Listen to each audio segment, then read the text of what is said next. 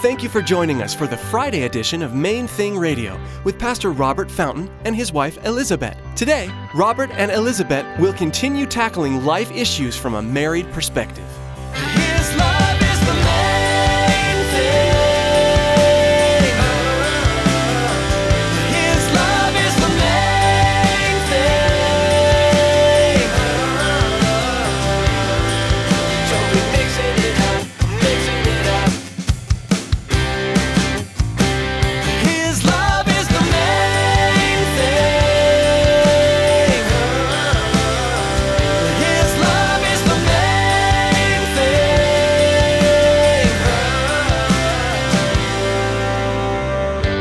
He has exactly the things I desired most to give to Him, He has given to me. Because that's who He is.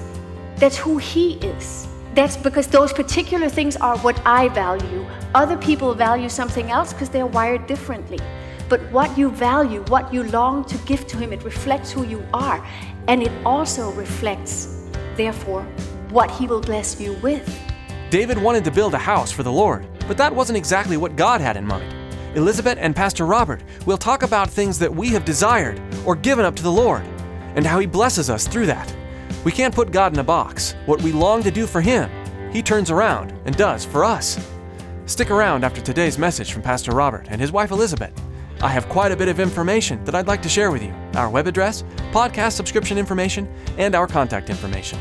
Now, here's Pastor Robert and Elizabeth with today's message.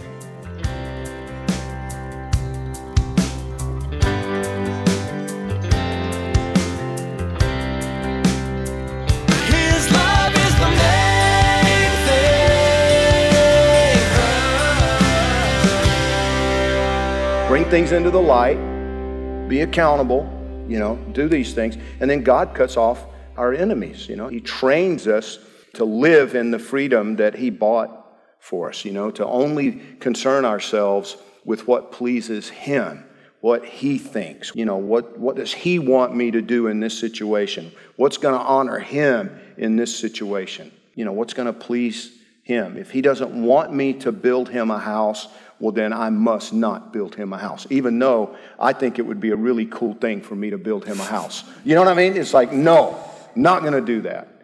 Not going to do it. And I'm not going to, you know, one of the things I think part of what David was battling at that point in time, and we've alluded to it, was just his own sense of importance, his own sense of value. You know, and a lot of times we do that. You know, we, I don't know if it's cultural. I, I mean, I don't, I don't know. But we, every human being seems to have a need to prove themselves.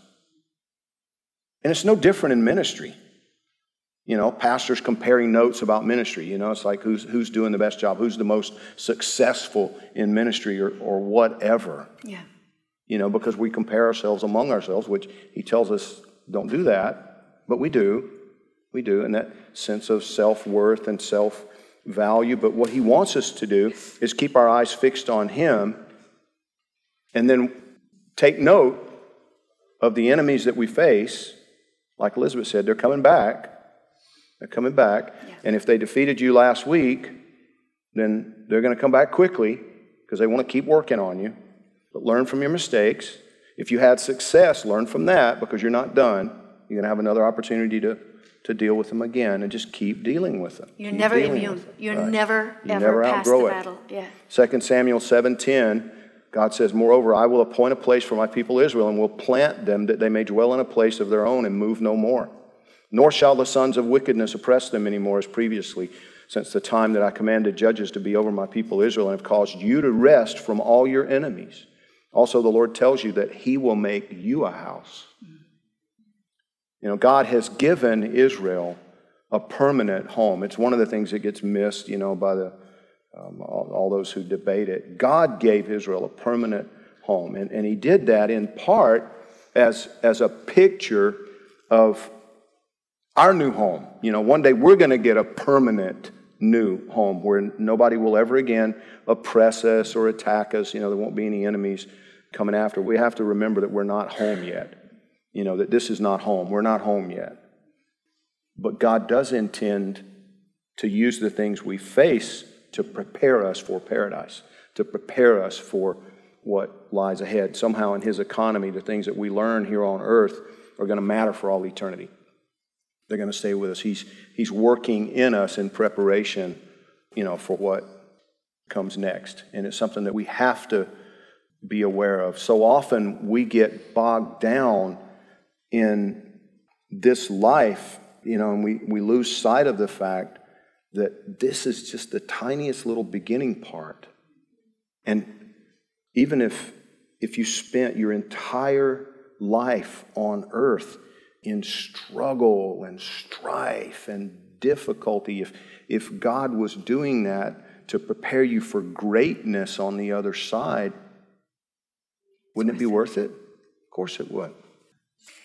So here's the, what to me is the most beautiful part of this whole section of scripture. If you look back at verse 5, where God first said to Nathan, Go tell my servant David, thus says the Lord, would you build a house for me to dwell in? And, and we asked, I mean, maybe you answered in question number five, What do you desire to do for him? And hold on to what do you desire to do for him? And then look at the end of verse 11, where it says, The Lord tells you that he will make you a house.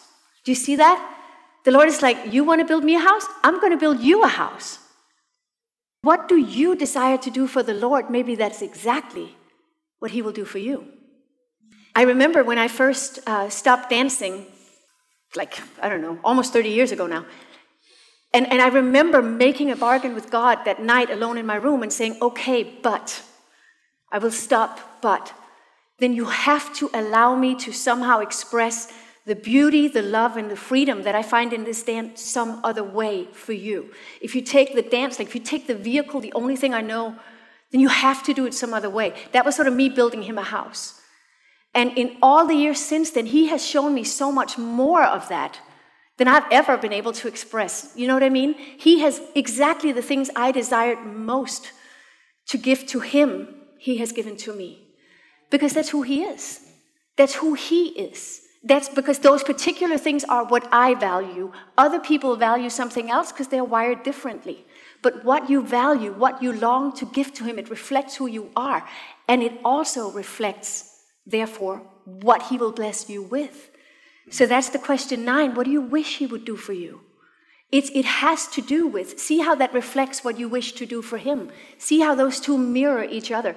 It's the most incredible thing that He gives us these desires so that He can satisfy them more than we could ever ask.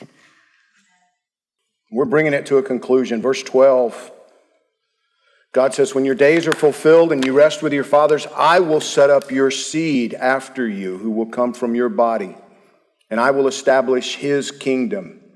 He shall build a house for my name, and I will establish the throne of his kingdom forever. I will be his father, and he shall be my son. If he commits iniquity, I will chasten him with the rod of men and with the blows of the sons of men, but my mercy shall not depart from him. And as I took it from Saul, whom I removed from before you, and your house and your kingdom shall be established forever before you. Your throne shall be established forever. Now, our final question who are your heirs? And we've talked about it to some extent. The people for whom you're going to give an account, that's one thing. But the people, people who are to be your heirs, who are you supposed to be investing in? You know, I, I remember Pastor Joe Focht from Calvary Chapel, Philadelphia, one time. The Bible, the Bible talks about the fact that a wise man will leave an inheritance for his children's children. And he said, if the only inheritance that you leave for your children's children is the kind that the lawyers have to deal with, you've not left them the kind of inheritance that God wants you leaving. Do you understand what he was saying? If the only kind of inheritance you leave your children and your grandchildren is the kind that probate court and the lawyers have to contend with, what have you done? What have you done? It's all going to burn up, it's all going to go away. It's a waste of time, it's a waste of your, your talents and your intellect and the giftings that God has given you if it's all invested in the material. And one of the things that our culture is really good at, one deception that the enemy has managed to perpetrate on most of the church, in my opinion, is that one. Far more energy, time, talent, those invested in, no pun intended, the material, far too little invested in passing along to the younger men and women spiritual riches, spiritual wealth. And, you know, learning to live in God's presence means learning to live with that eternal perspective. It's not about this life. Yes, we, we're here. We have to live here. We need to be faithful here. But being faithful here is not about being faithful to here. It's about being faithful to people, faithful to God, faithful to the people He's put in our lives to, to invest the spiritual riches in them. His love is the main thing. His love is the main